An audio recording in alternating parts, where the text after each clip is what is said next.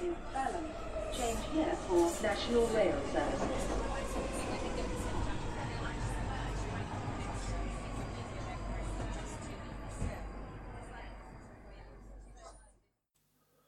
Bine te-am regăsit în stația Londra. Eu sunt Manuel Cheța de la manuelcheța.com și tu asculti podcastul Un român în Londra. De data aceasta suntem la episodul 127 numit Destination Unknown. În acest nou episod vorbim puțin el despre interviul pe care l-am dat la Diaspora Cast, despre votul prin corespondență și despre situația de la fața locului, respectiv viața din UK. Acest episod a fost înregistrat în data de 1 septembrie 2020, într-o zi de marți, în jurul orelor 21 și 10 minute. Așadar, bine te-am regăsit la o nouă săptămână de podcast.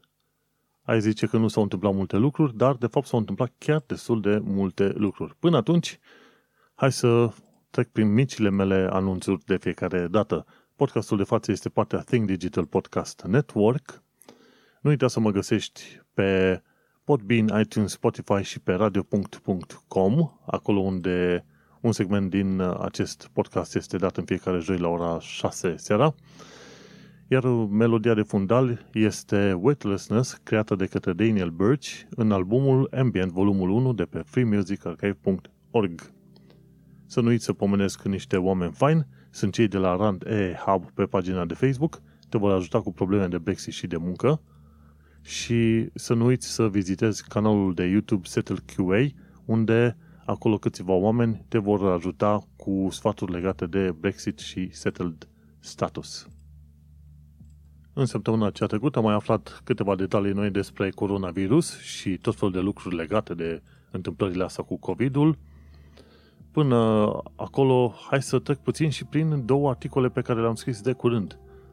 M-am gândit să fiu puțin răutăcios și să scriu două articole în ultima săptămână, pentru că, de ce nu, am un blog, am un site, manuelcheța.com, te poți băga acolo să citești vreo 2000 de articole, din care vreo 100 și ceva legate de viața din UK. Și un articol pe care l-am scris se numește De ce am piratat un joc deși l-am cumpărat. Și acolo am discutat puțin el și despre problema pirateriei în UK și probabil în SUA, dar în principiu în UK. Și ce se întâmplă?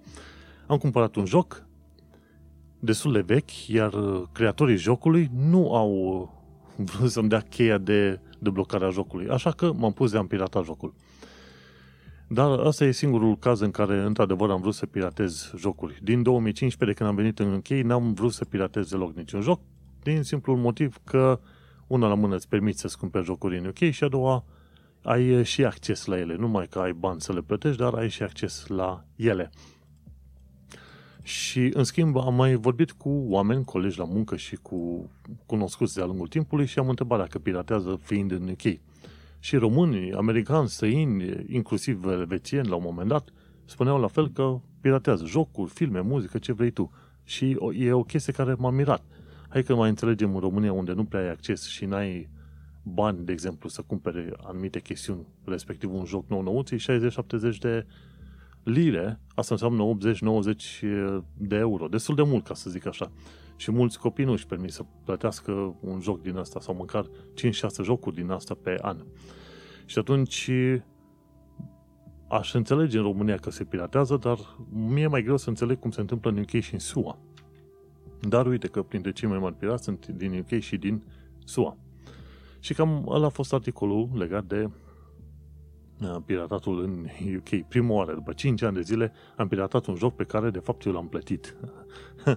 Și mai o altă situație, am mai scris un articol despre faptul că YouTube a scos notificările prin e-mail, un lucru foarte rău. În caz că erai înscris la tot felul de canalul, canale de YouTube și nu mai primești e mail de la YouTube cu filmele noi uh, urcate de către acei creatori, e bine află că de curând, pe undeva pe 23, sau, ba nu, undeva pe 13 august, YouTube a hotărât să scoată notificările prin e-mail pe motiv că sunt folosite doar de 0,1% din uh, toată baza de utilizatori a YouTube-ului. Dar 0,1% înseamnă undeva între 10 și 50 de milioane de oameni. nu e chiar așa de puțin. Și uh, între 1 și 5 milioane, pardon. Și totuși, uh, uite de că au fost foarte multe comentarii, au cerut oamenii să se reintroducă notificările prin e-mail. Cel mai probabil uh, n-au scos funcția respectivă pentru că erau foarte puțini oameni care urmăreau, ci probabil că a fost mai ieftin pentru ei la un moment dat să scoată funcția din uh, locul respectiv. Tot felul de decizii din asta se iau pe chestii de business, cât, cât costă și cât nu costă ceva. În schimb, uh, ca soluție de compromis, țin tabul de subscriptions întotdeauna deschis și dau refresh de câteva ori pe zi și mă uit în sus și în jos să văd ce mai este nou. Asta e viața. YouTube uh, a dat cu bățul în apă acum și am scris și un articol pe chestia asta, m-am supărat și pe ei. Dar folosesc în continuare YouTube pentru că este cel mai bun motor de căutare video din lume. Dar uh, asta este viața. Și cu bune și cu rele, cu supărări, cu nesupărări, n-ai ce face, mergi mai departe. Important este că highlight-ul săptămânii am avut uh, în urmă cu ceva săptămâni un interviu cu Vlad Bărincă de la Diaspora Cast. În caz că îți aduce aminte, am pomenit de diasporacast.com de câteva ori. Și când am aflat că există un alt podcast de, despre viața în străinătate, m-am bucurat. nu fac ca românii, ok, ăla e competiție, hai să-l sap sau ceva, nu. M-am bucurat că am aflat că există un canal nou de promovare și uh, explicare, să zicem, a vieții în străinătate și cum am putut, am vorbit despre diaspora acasă, am pus link-uri toate cele încă de când am aflat despre el. Și pe parcurs ne-am împrietenit pe Facebook și el mi-a luat un interviu. Specificul podcastului este, într-adevăr, interviuri luate celor care sunt plecați dincolo în uh, străinătate. Și așa am avut ocazia să discut o oră și cam 22 de minute cu Vlad Bănică despre tot felul de chestii legate de viața în uh, străinătate. În principiu, cine ascultă podcastul ăsta și ascultă și interviul dat la Diaspora Cast, își dă seama că sunt aceleași idei pe care le-am promovat de-a lungul timpului. De exemplu, nu te duci în străinătate fără să știi limba țării respective sau măcar învață dacă ajungi acolo, nu te duci să strici piața de muncă în zona respectivă și uh, integrează-te și așa mai departe. Am intrat puțin în detaliu legat de motivele pentru care am plecat din România. Cred că am povestit și aici pe blog, de nu așa, pe blog, pe podcast, dar nu așa de mult. În fine, ia-ți ceva timp, o oră și 20 de minute și ascultă interviu cu Manuel Cheța, un român în Londra, de pe diasporacast.com. Oricum am pus linkul chiar sus de tot în show notes, așa că este imposibil să nu dai de el.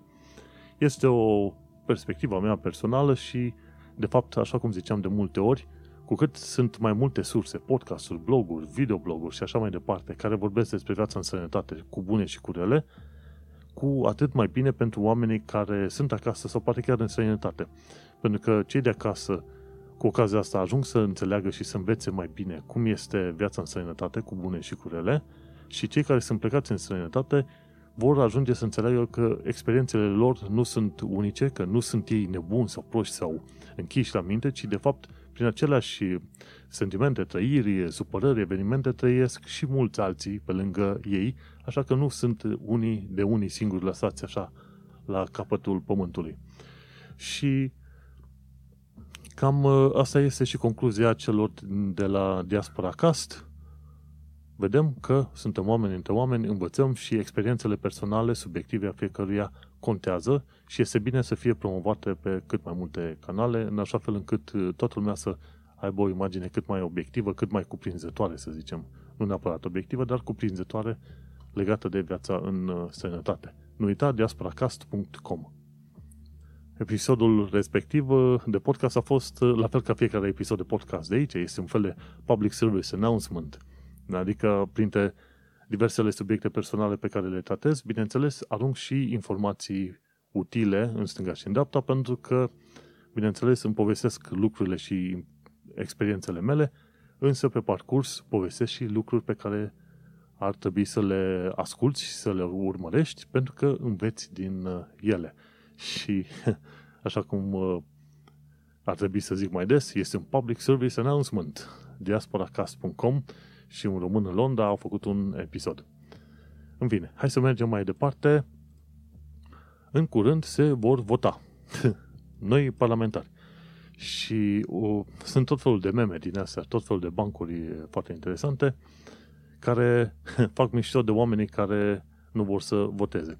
Și adevărul e că toată lumea este obișnuită oarecum să, să nu voteze, să se plângă, dar uh, cred că există o șansă reală în anul ăsta să se facă o mișcare ceva mai bună în teren.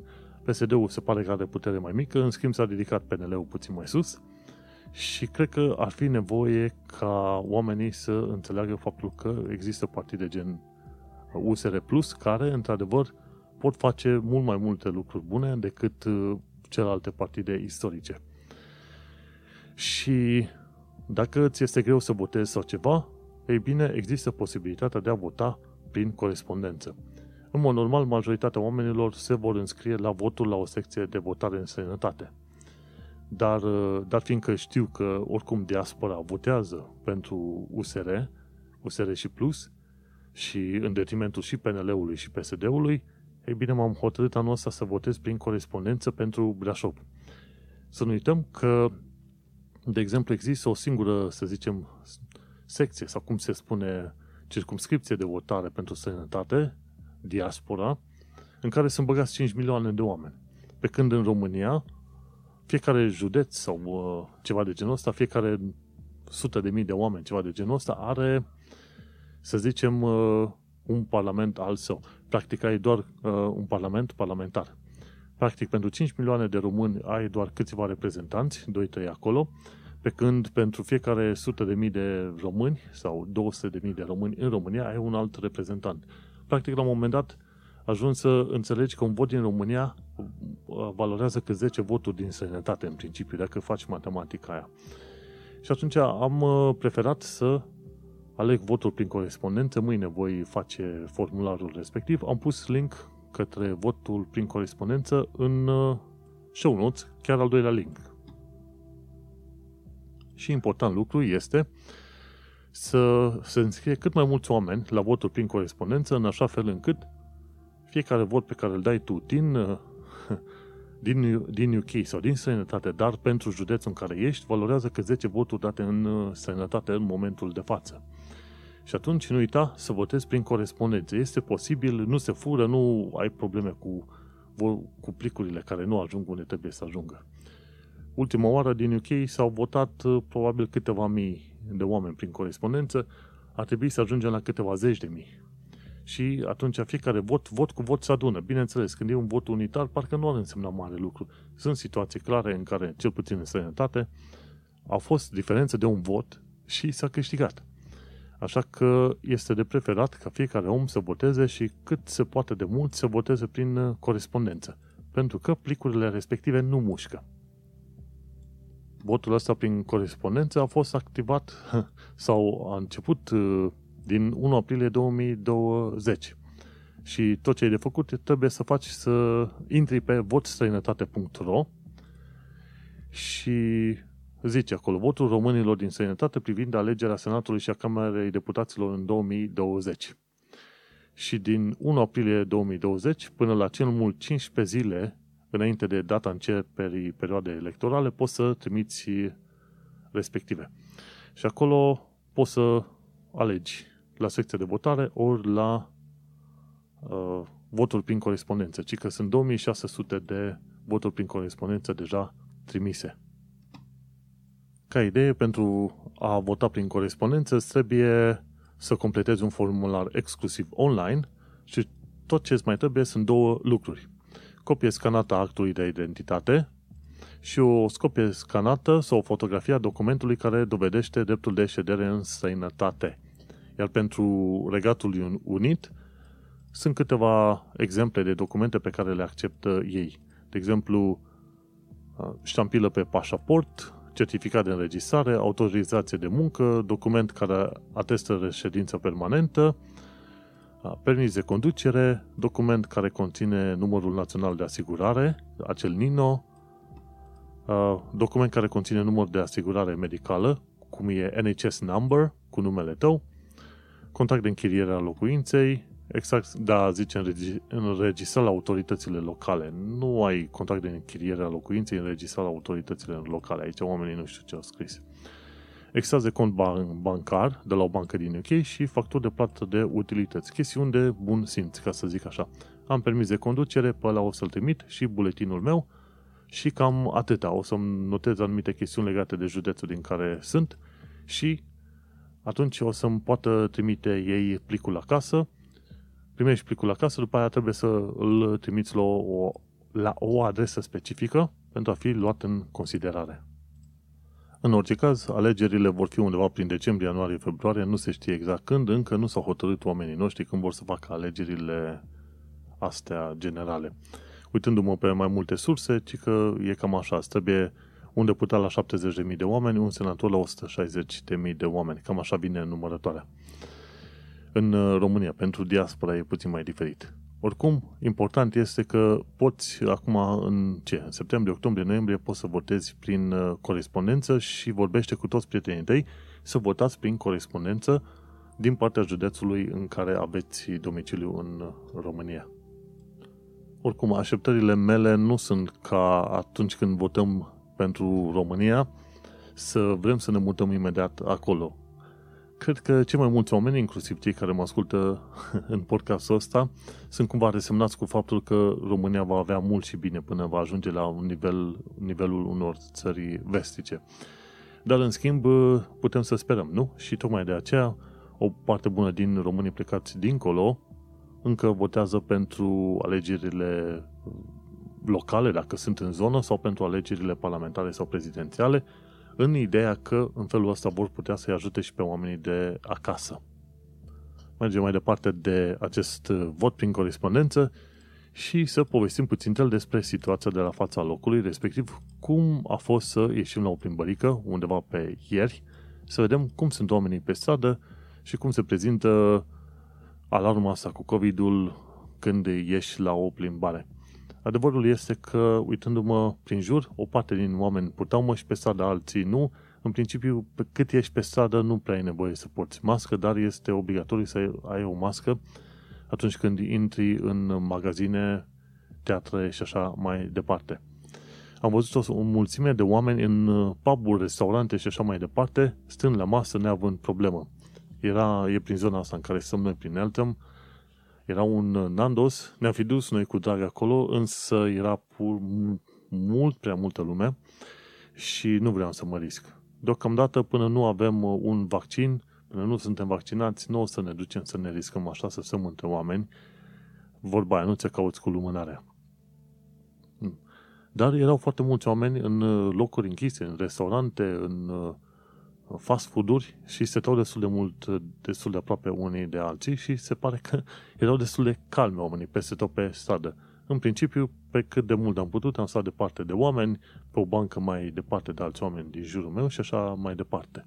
Lumea este calmă, ceva mai calmă față de alte dăți și deși cazurile de coronavirus cresc acum, ci că numărul de morți nu mai este la fel ca înainte – și acum așteptăm să vedem cum va fi cu al doilea val când vine uh, sezonul de iarnă plin de viroze. Acolo vom vedea cum se va întâmpla toată povestea asta. Oricum, vorbim mai mult la secțiunea de COVID, însă teoretic am putea avea un vaccin undeva pe la începutul anului viitor.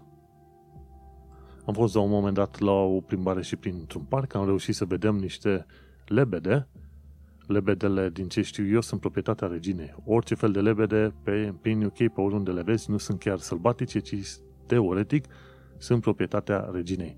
Așadar, să nu te gândești să furi lebede, pentru că aia e o infracțiune extraordinar de mare în UK. Și cum uh, Molfeian liniștit o gogoașă, uite că s-a pomenit o lebedă să vină să atenteze la prăjitura mea. Și, în mod normal, nu ai ce căuta să dai pâine sau chestiuni din aluat uh, păsărilor, rațe, gâște, lebede, nu le dai asta. Trebuie să le dai porumb, cereale sau mazăre din asta înghețată pe care o cumperi din magazine. Și așa că nu i-am dat nimic. Am trimis uh, lebăda la plimbare.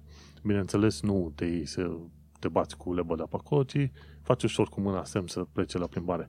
Dar a fost interesant cum uh, în tot felul de parcuri și lacuri, păsările și animalele sălbatice nu mai sunt atât de sălbăticite. De exemplu, te poți duce în parcuri și vin uh, veverițele chiar lângă tine ca să le dai ceva de mâncare.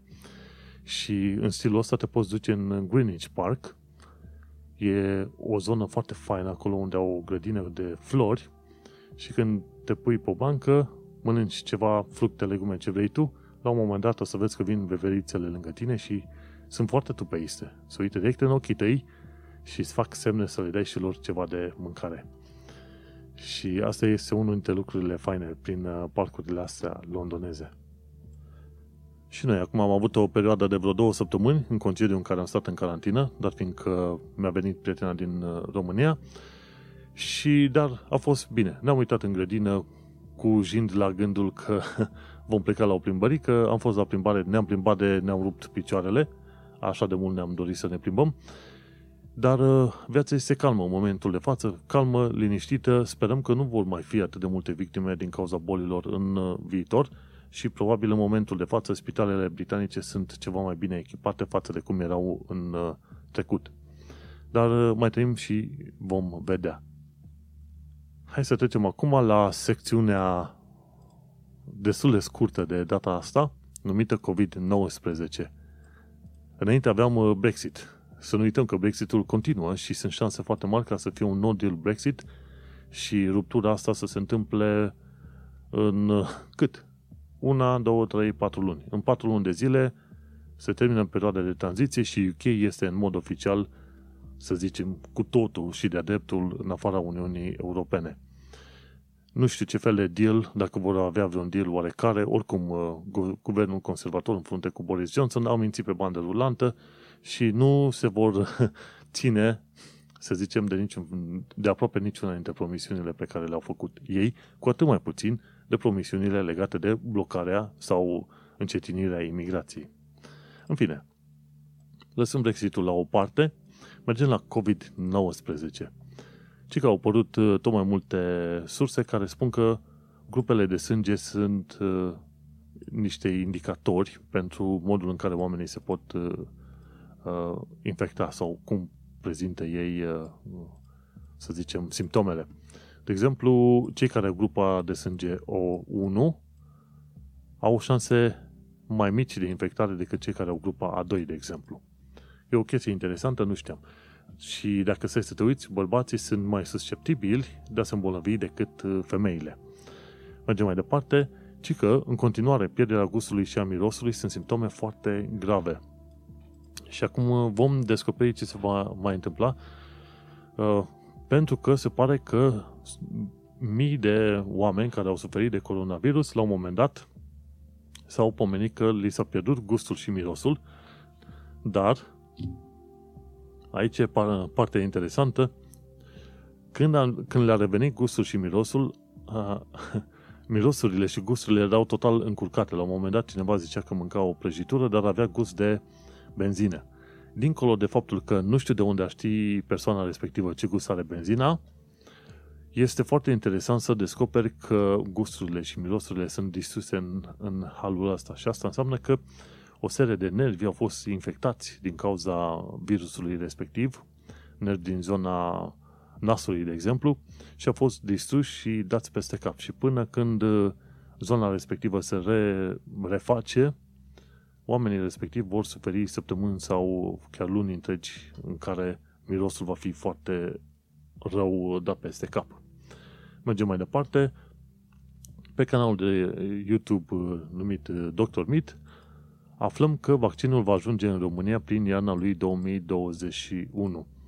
Se pare că vaccinul ăsta Oxford este aproape de faza a treia de teste, adică teste umane, și înseamnă că până la final de an s-ar putea ca, te, ca vaccinul ăsta să fie bun de dat pe mai departe. Și cum este de așteptat, dar fiindcă vaccinurile sunt, astea sunt create de către țările vestice, gen UK, US și așa mai departe, îți dai seama că în primul și în primul rând vaccinurile vor apărea și vor fi folosite în țările vestice.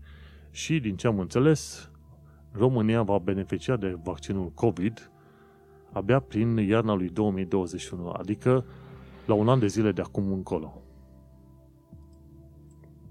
Până să ajungem să țipem că, să țipăm că e o nedreptate enormă faptul că România va avea la distanță de un an de zile vaccinul, să ne gândim că de-a lungul timpului zeci și zeci de miliarde de euro au fost furați de către tot felul de oameni, de la cei mai mici până la cei mai mari.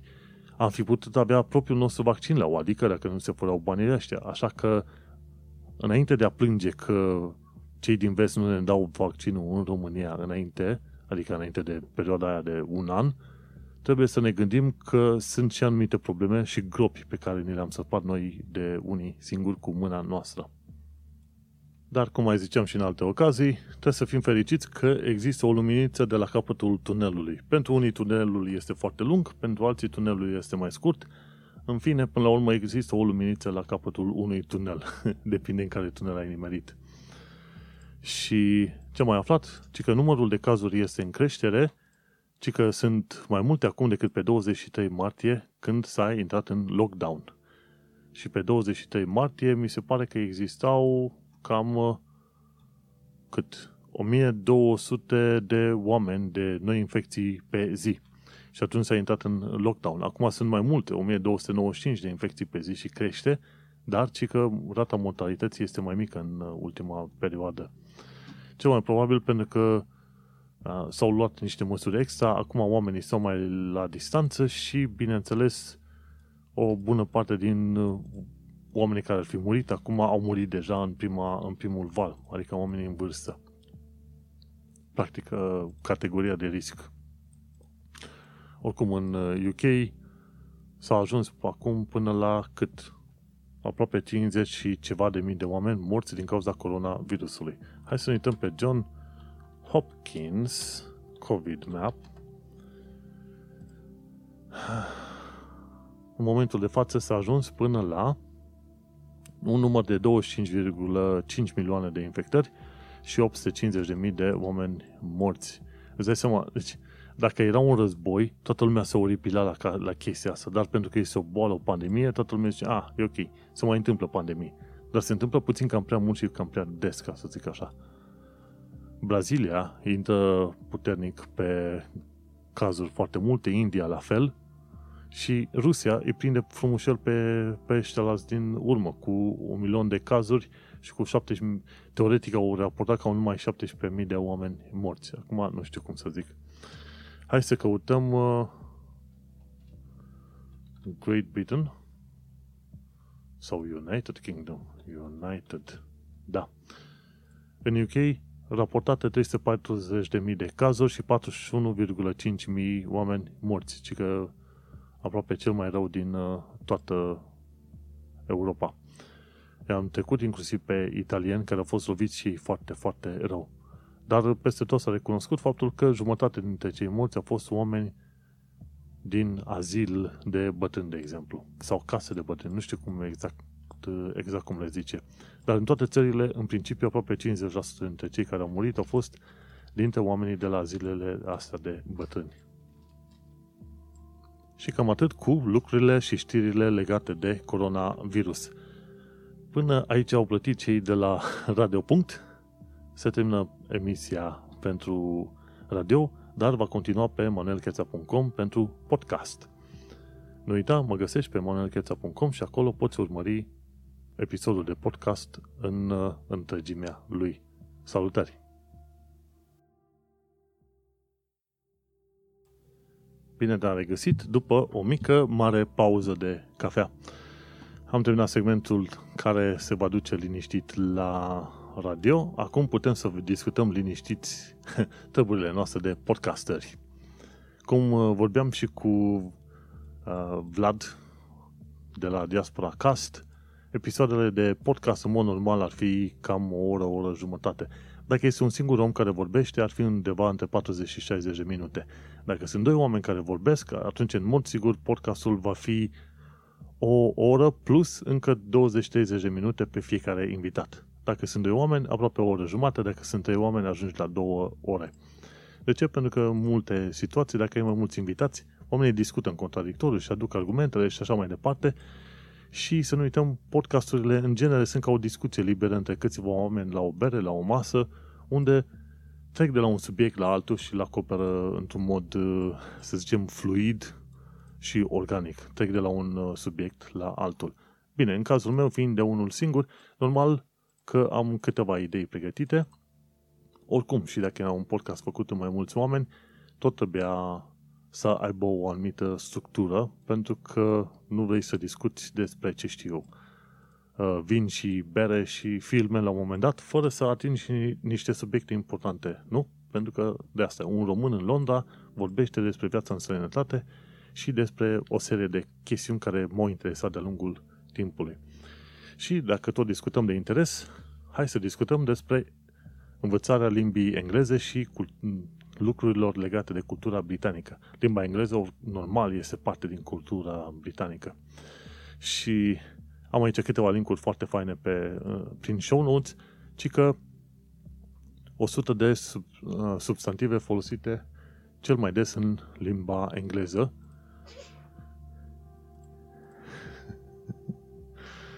Așa. Uh, publicată de către English with Lucy. Neapărat să te înscrii la acel canal pentru că este foarte interesant. Ce mi-a plăcut, ce îmi place să învăț uh, în limba engleză sunt uh, expresii specifice legate de limba engleză, pentru că în felul ăsta înveți și mai multe chestiuni legate de, să zicem, originea acelor expresii și, bineînțeles, despre tradițiile și, cine știe mai departe, valorile britanice. De exemplu, care este rolul numelor folosite în expresiile engleze. De exemplu, una dintre expresii este Bob's your uncle. Bob ar fi un om oarecare, Bob's your uncle, asta înseamnă că e un lucru ok, e pozitiv, facem ceva și puf, ne, ne merge asta chiar din prima, știi? For Pete's sake, de dragul lui Pete, asta s-ar traduce, hai să facem, să facem să fie bine, ceva de genul ăsta. Taking the Mickey înseamnă să glumești despre cineva. Happy as Larry înseamnă să fii fericit, fericit ca Larry sau să fii fericit ca un om care nu are nicio problemă. Uh, Tom, Dick and Harry, zău de, mai țin minte de la ce vine expresia, dar în principiu Tom, Dick and Harry înseamnă că vrei să pomenești că chestia asta merge pentru orice om. Jack of all trades, Jack e un nume dat în mod generic cuiva și când spui Jack of all trades, înseamnă un om bun la toate. Uh, Great Scott, nu mai știu exact de la ce vine, și vine Heavens to Betsy, ci că mulțumită lui Betsy, sau uh, Even Steven, Adică este chiar ok cu chestia care a ieșit. E, e foarte fain. So, in like Flynn, even Steven. E foarte interesant de văzut cum sunt folosite anumite nume în expresiile engleze. Și hai să vedem alte chestiuni interesante. De exemplu, uh, au, scoțienii au un uh, au avut un conducător numit Robert de Bruce, un fel de Robert cel viteaz, dar în uh, Scoția. E un film foarte interesant pus pe YouTube de către cei de la Biographics.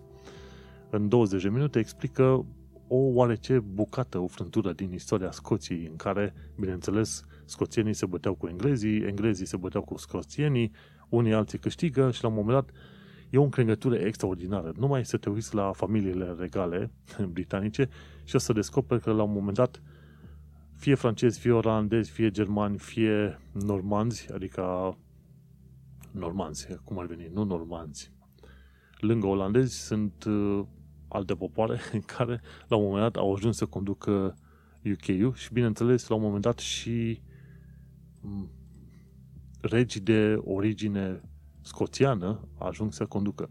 Ba se pare că, de exemplu, regina Elisabeta a II, uh, regentul curent, este de fapt uh, stră, stră, stră, stră, stră nepoată de-a lui Robert de Bruce sau viteazul scoțian. E interesantă chestiune să te gândești că cineva cu origini scoțiene, într-un fel sau în altul, ajunge să conducă tot UK-ul. Din cele 250 și ceva de canale de YouTube pe care le urmăresc, o parte dintre ele se ocupă de chestiuni legate de istorie, de limbă străină și așa mai departe și de acolo mai prind tot felul de informații din astea. Bineînțeles, învățând tot felul de lucruri din astea, între timp o să ajung să cumpăr și, ba, de fapt am cumpărat cartea aia Life in UK, o să citesc și cartea aia frumușel Life in UK de la A la Z și după o să fac și niște teste. Undeva pe un an, un an și două, trei luni o să vreau să dau și eu de naturalizare și cu ocazia asta, ur- urmărind tot felul de canale din astea legate de cultura britanică, o să învăț să-mi fie mai ușor pentru testul de naturalizare. Și ca idee generală, orice om care are setul status acum, să nu se lase pe tânjală și cu proxima ocazie, adică după un an de zile de când au setul status, să dea de naturalizare și de cetățenie. Să nu te lași în baza faptului că având setul status, gata, poți să te duci liniștit și pe aia revii în țară când vrei. Nu. Dacă ai dispărut din UK mai mult de 5 ani de zile, e game over. Ți se duce setul status la plimbare. Nu mai e dreptul să revii. Așa că toți cei care au setul status ar face bine după un an de zile să dea și de naturalizare, chiar dacă costă 1300 de lire, nu contează, plătești taxa aia, dai testul și dacă totul este bine, o să ai și tu cetățenia britanică. Hai să mergem mai departe la viața în străinătate. Aici am lucruri în principiu destul de pozitive, ca să zic așa. Destul de pozitive, în funcție de situație. De exemplu, Ian Visits pe Twitter a dat link la stația London Bridge. London Bridge Station are cât vreo 14-15 linii, e mai mare decât stația din uh, Gara de Nord, de exemplu, dar este foarte faină. London Bridge Station este foarte faină, modernă, enormă, ca să zic așa, și cu tot felul de indicatoare, când mă duceam la muncă, treceam pe acolo în fiecare zi, pentru că, surpriză mare, lucrez chiar la London Bridge Station, dar nu în stație, ci în zgârie norul de lângă stație la Shard. Și treceam în fiecare zi pe acolo și îmi plăcea să văd cum se plimbau oamenii și roaie stânga și în dreapta. Chiar dacă ți se pare că oamenii merg în viteză și se duc de nebuni stânga și dreapta ca niște furnici, mai devreme să mai târziu te acomodezi cu traficul și cu modul în care se plimbă oamenii de acolo-acolo și vei participa foarte, într-un termen foarte scurt la șiroiul ăsta de oameni și voiul de oameni fără să ai nici cea mai mică problemă. Ce am aflat de curând este că din 26 octombrie 2020 vom merge cu trenul direct la Amsterdam. Te duci, mi se pare, la St. Pancras, iei de acolo trenul internațional, va trece prin Belgia și pe aia te duci în Amsterdam și în pat, mai puțin de 4 ore ai ajuns acolo.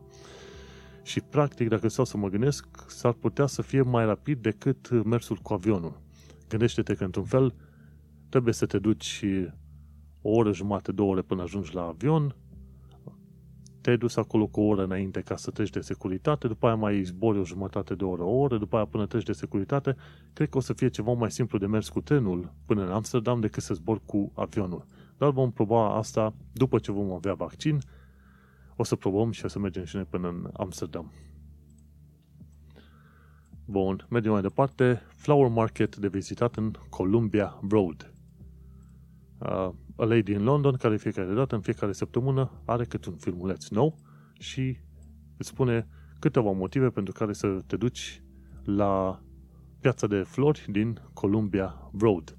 Și, bineînțeles, nu este singura piață de flori din uh, Londra, sunt mai multe piețe de flori, însă important lucru este că ai atât de multe locuri de vizitat și dacă te duci pe aladyinlondon.com și bagi la căsuța de căutare o anumită zonă pe care vrei să vizitezi, sunt șanse mari că ea a fost deja pe acolo, că face blogul ăsta de vreo ce, 10-12 ani și are poze și informații cât de cât, inclusiv cu tururi pe care, zone pe care să le vizitezi. Și chiar, în, chiar dacă e piață de flori, au tot fel de lucruri pe acolo, inclusiv puburi și restaurante care sunt foarte faine de vizitat. Deci, dacă vrei să vizitezi și ai când, caută Columbia Road Flower Market. Și mergem mai departe. Ce am aflat de curând este că sunt și piețe de duminica de vizitat. Dacă e un lucru de care Londra nu duce lipsă, este vorba de tot felul de piețe, de toate felurile posibile. Am mai povestit de atât de multe ori că sunt piețe tematice, sunt piețe generaliste, sunt piețe de weekend și așa mai departe. Nu știu dacă am putea discuta de probabil 100 de asemenea piețe prin toată Londra. Și nu uita să vizitezi și piețele de duminică. Alte lucruri interesante pe care o să le descoperi mergând prin Londra e că, ci că metroul londonez sunt tot felul de uh, reflectoare cubice. La un moment dat, dacă te uiți în partea de jos, când te plimbi prin uh, metroul londonez sau stai chiar în stațiile de metro, o să vezi niște uh, lucruri care seamănă ca niște camere de filmat, dar de fapt în interiorul lor au niște benzi din asta reflectoare, ca la biciclete, de exemplu. Și benzile alea reflectoare sunt folosite pentru a studia vibrațiile și structura metroului londonez. Au niște camere automate care se plimbă din, din loc în loc și atunci reflectă o rază laser în acele reflectoare cubice și pe aia face analize și așa mai departe. Foarte interesantă chestie și foarte high-tech, ca să zic așa. Dacă vedeai chestiile alea roșii din loc în loc cu reflectoarele alea, ei bine, alea sunt pentru a analiza, să zicem, dacă structura metroului este în regulă.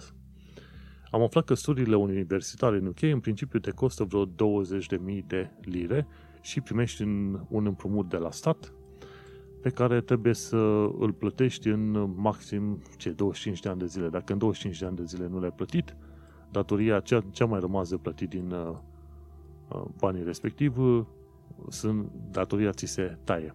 Foarte interesant. Și din, de curând am aflat că dacă vrei să bei ciocolată caldă în Londra, există foarte multe locuri, inclusiv uh, locuri istorice. Nu știam că, de fapt, istoria, istoria ciocolatelor calde în Londra este la fel de lungă ca istoria cafelei în Londra. Și că prima casă de ciocolată a fost în uh, Queen's Head Alley, lângă Bishopsgate, în City of London, în 1657. Și atunci a fost deschisă prima casă de ciocolată caldă în 1657. Cam prin perioada aia se deschideau și casele noastre de, ca, de cafele. Și Ideea este că acum dacă vrei să te uiți în epoca modernă unde vei găsi din astea ciocolăți, ce trebuie să faci e să cauți fie Cafe Godiva, ori Hotel Chocolat, ori Fortrum and Masons. Asta Fortrum and Masons sunt puțin mai scumpe, așa mai de pretențioși, oameni care au bani de aruncat.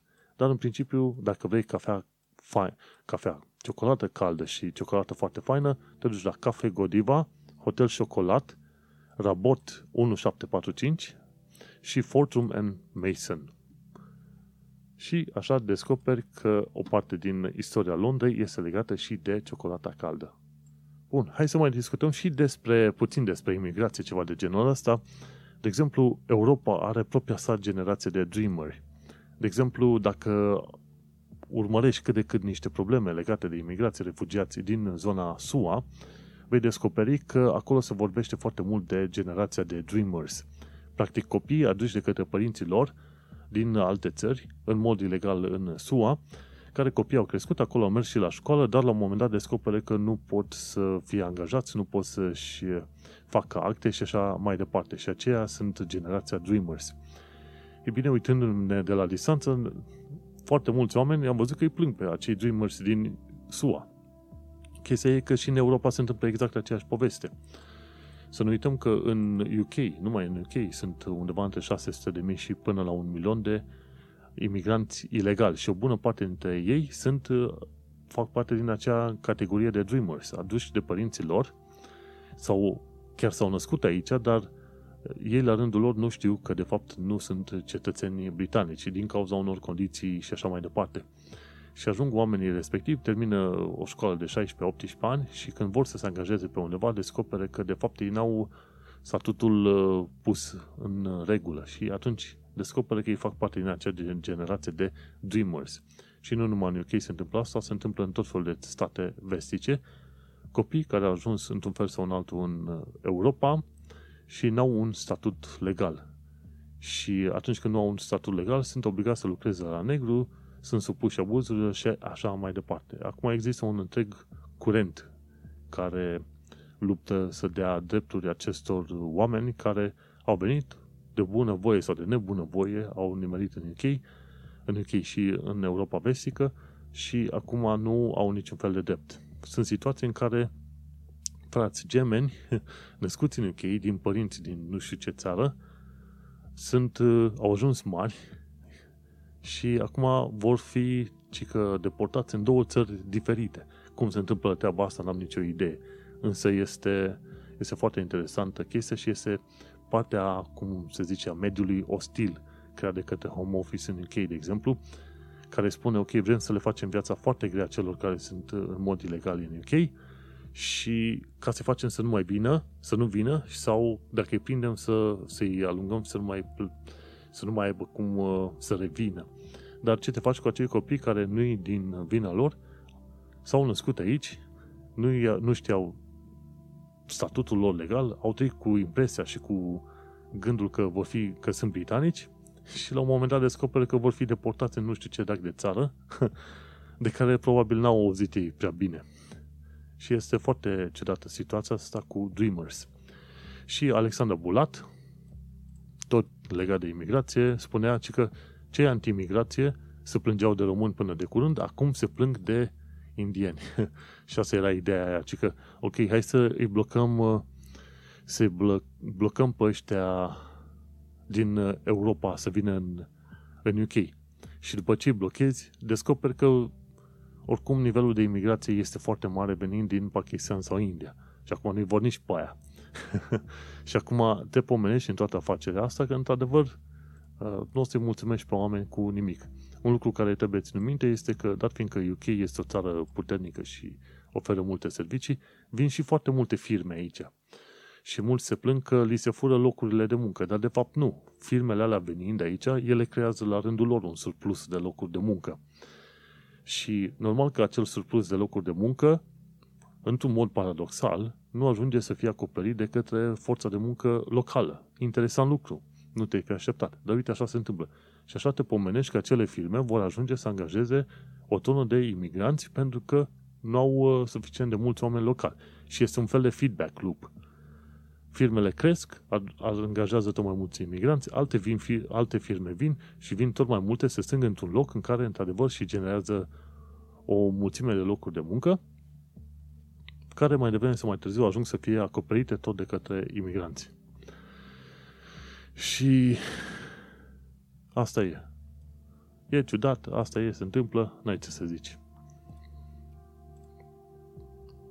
Păcat că se întâmplă și chestii din astea. Important este să știm despre ele și cum e. Și mie îmi place ce face Alexandra Bulat, că face parte din campania at the, the 3 million și Denied My Vote și așa mai departe și luptă în campanii din asta pentru uh, sprijinirea uh, drepturilor uh, imigranților. Dar nu, hai să lăsăm imigranții, să mergem la alți imigranți.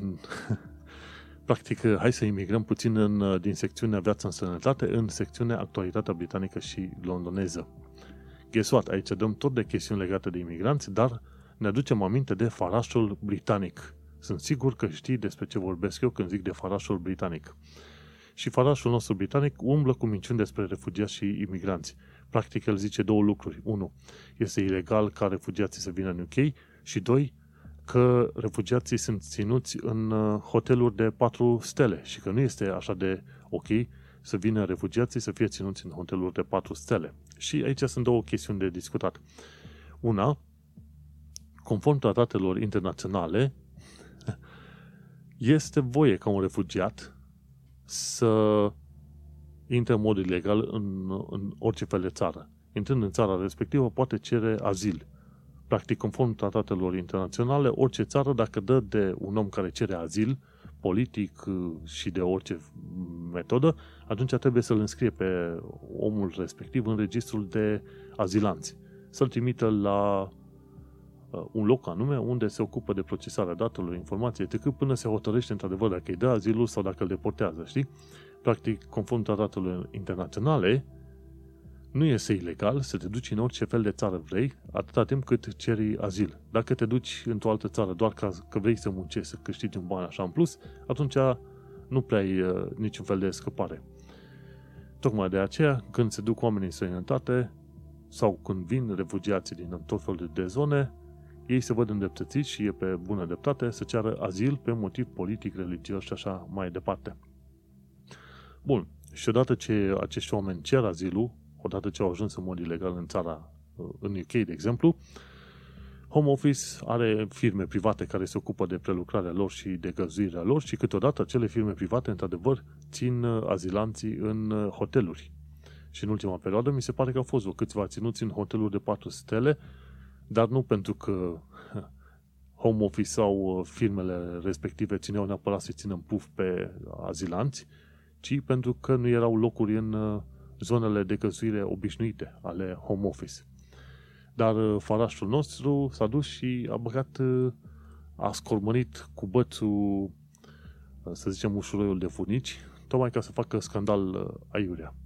În fine, e un individ abject care n-ar trebui să primească niciun fel de informație, să, zi, să zicem niciun canal TV, n-ar trebui să-l, să-i permite să vorbească, știi? În fine, mergem mai departe. Se pare că sunt probleme cu mirosul undeva în vestul Londrei, în Southall, ci că a fost o groapă de gunoi înainte, sau dacă înțeleg mai bine, era o chestiune petrochimică pe acolo, să vor construi blocuri, ce dar miroase foarte, foarte rău în zona și din acel motiv oamenii au început să se plângă foarte mult. Nu știu dacă și UK are un fel de lege a mirosurilor, dar în fine. Mergem mai departe.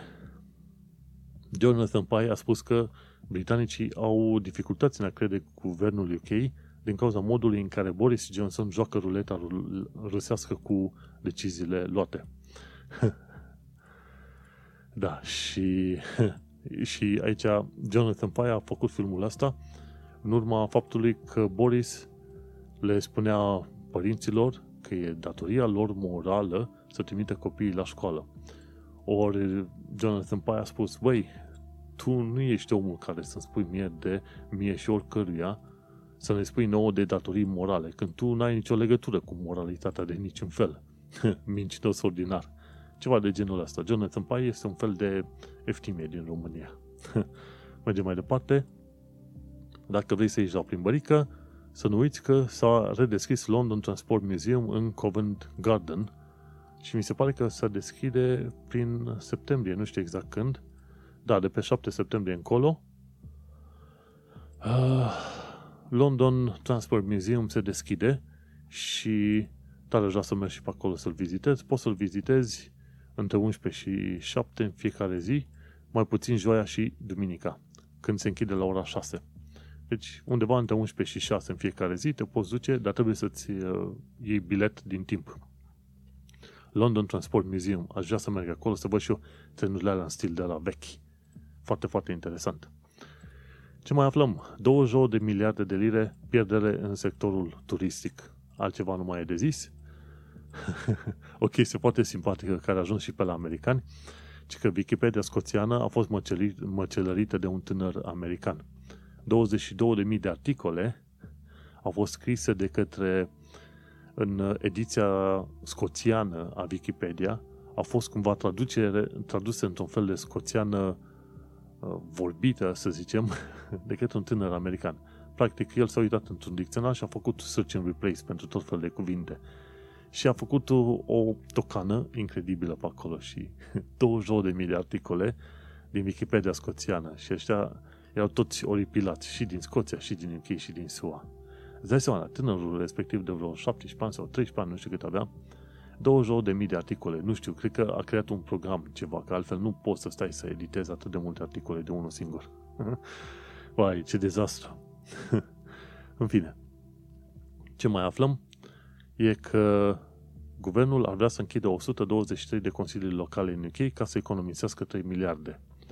Poate că 3 miliarde de lire ar, semăna, ar însemna mult în uh, mintea ta și a mea și așa mai departe, dar pentru o zonă ca UK, pentru costurile din UK și așa mai departe, 3 miliarde nu înseamnă economie prea mare și mai ales când te gândești că ai luat 123 de consilii locale și le-ai comasa, distrugerea creată de comasarea asta este mult mai mare decât economia aia de 3 miliarde. Dar nu.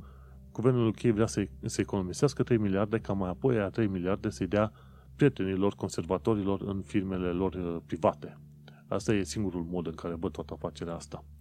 Ce mai văzut de curând este că se întâmplă foarte multe proteste antiprotecție în ultima perioadă și a fost unul de curând uh, în Trafalgar Square. Antiprotecție însemnând uh, împotriva lockdown-ului, împotriva măștilor, uh, cu oameni care sunt conspiraționiști 5G și așa mai departe. Fratele lui Corbyn a fost acolo și el a, el a fost organizatorul protestului, a primit și oameni de vreo, de vreo 10.000 de lire, pe bună dreptate, pentru că, în primul și în primul rând, nu se respectau uh, regulile distanțării fizice. Și, mai am zis, protest antiprotecție în Trafalgar Square. În principiu, centrul Londrei, uh, aproape indiferent de zi, epocă, anotimp, va avea un, unul sau două proteste. Fie că e prin zona Hyde Park, fie că e la Trafalgar Square, fie că e prin alte zone, tot pe acolo, pe undeva, vor fi întotdeauna proteste, pentru că e centru. Și ce am aflat de curând este primul caz de boat hijacking pe Tamisa. Un tinerel s-a gândit că poate să fure un, un vapor din ăsta de la Thames Clippers, un vapor prin care, cu care fac oamenii naveta pe Tamisa și, ok, a luat vaporul, cumva știa să manevreze vaporul și a plecat la plimbărică cu el. Până la urmă au venit polițiști din echipe speciale și l-au, l-au luat pe sus și au... El furase vaporul respectiv de undeva din uh, apropiere de Greenwich Pier, de la portul Greenwich, s-a dus undeva înspre vest, în sus pe Tamisa și aproape de London uh, uh, Tower Bridge, pe acolo pe la Tower Bridge, pe acolo a fost prins. Da, ciudățel. E prima oară când am aflat că un vapor a fost furat de către un individ. Ăsta are vreo 20 și ceva de ani. Un, uh, cu un simț ciudat al aventurii, ca să zic așa. Gândește-te că vapoarele alea de la Thames Clippers prind pe Tamisa undeva pe la vreo 80, poate chiar 90 de kilometri. Sunt alea cu care n-au doar o singură, un singur corp, sunt două corpuri care intră puțin sub apă. Nu știu exact cum se explică în termeni maritim, dar vapoarele alea sunt foarte, foarte rapide. Și dacă n-ai fost niciodată cu Thames Clippers, n-ar fi rău să mergi, să te plimbi măcar o dată sau de două ori, să vezi ce repede ajungi dintr-un loc în altul, în, dintr-un loc în altul pe Tamisa. Sunt uh, foarte, vapoare foarte puternice și rapide. Imaginează ce însemna să vină omul ăla cu 80 de km la oră să intre într-un pod E cam bancul ăla cu fetița care mergea pe bicicletă. Uite, mami, n-am, n merg fără mâini, uite, mami, n-am dinți. La fel și asta cu uh, vaporul, la un moment dat îl pomenei că uite, mami, nu mai sunt deloc, am intrat pe fundul uh, Tamisei. Cred că dacă e vreodată să ajungi în Tamisa și dacă ar fi vreodată să te neci, cred că cea mai mare pedeapsă ar fi că te neci în, uh, practic, ceea ce este canalul de excrement al Londrei. Dacă te duci undeva mai sus pe Tamisa, ce știu, ajungi poate chiar prin zona Richmond, pe acolo apa este curată și faină. Dar mai jos de Richmond mergi câțiva kilometri, deja apa începe să devină învolburată și este foarte mizerabilă, urâtă de tot, vai de capul meu. Dacă ar fi oameni care vrea să se sinucide aruncându-se în apa aia, cred că ar muri din cauza uh, mizeriei din uh, apă înainte de a se neca în mod propriu zis în Tamisa. În fine, ideea e că s-au investit, mi se pare, vreo 12 miliarde de lire ca să facă un sistem de canalizare paralel cu Tamisa și din loc în loc apa din canalizările londoneze să ajungă în uh, niște tunele enorme și într-o zonă de purificare foarte mare înainte de a ajunge în uh, Tamisa. Oricum, canalizările de acum din Londra au fost făcute cât prin 1800 și ceva, 1890-1900 și trebuiau să suporte un trafic, să zicem așa, de 4 milioane de oameni, nu aproape 9 milioane de oameni pe cât este acum. Nici nu te miră că o parte din canalizare ajunge în Tamisa, dar fiindcă e dublă populația.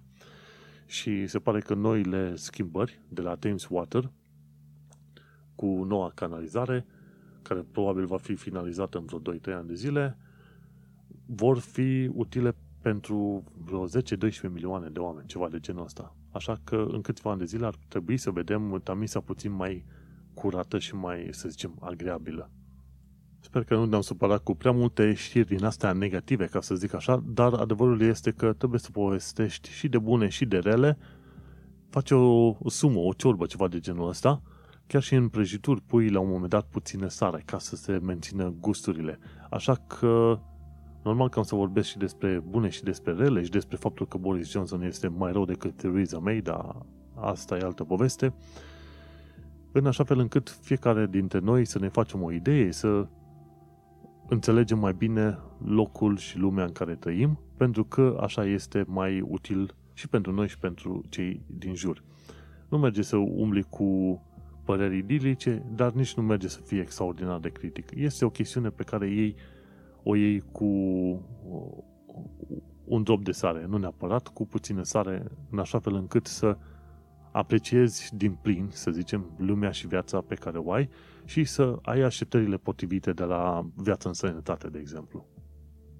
Oricum, așteptările mele au fost îndeplinite, este o societate super mișto, îmi place că văd activități foarte mari politice, ONG-uri și așa mai departe, societatea în sine nu este cea reflectată în tabloide și așa mai departe, acolo e Rupert Murdoch, care este un om mizerabil și cu tabloidele lui cu toții se îngât, dar important este că pe ansamblu viața este o viață foarte frumoasă și agreabilă de locuit în UK, atâta timp cât îți bați capul să înveți niște chestii, să evoluezi, să te miști și așa mai departe. Oricum, am ajuns la final de episod de podcast. Îți mulțumesc că m-ai ascultat. Eu sunt Manuel Cheța de la manuelcheța.com. Tu ai ascultat episodul 127 numit Destination Unknown și am vorbit despre interviul de la Diaspora Cast, despre votul prin corespondență și despre modul în care se comportă oamenii pe stradă în perioada asta cu coronavirusul. Până una alta ne mai auzim pe data viitoare și să fim sănătoși cu toții. Pa!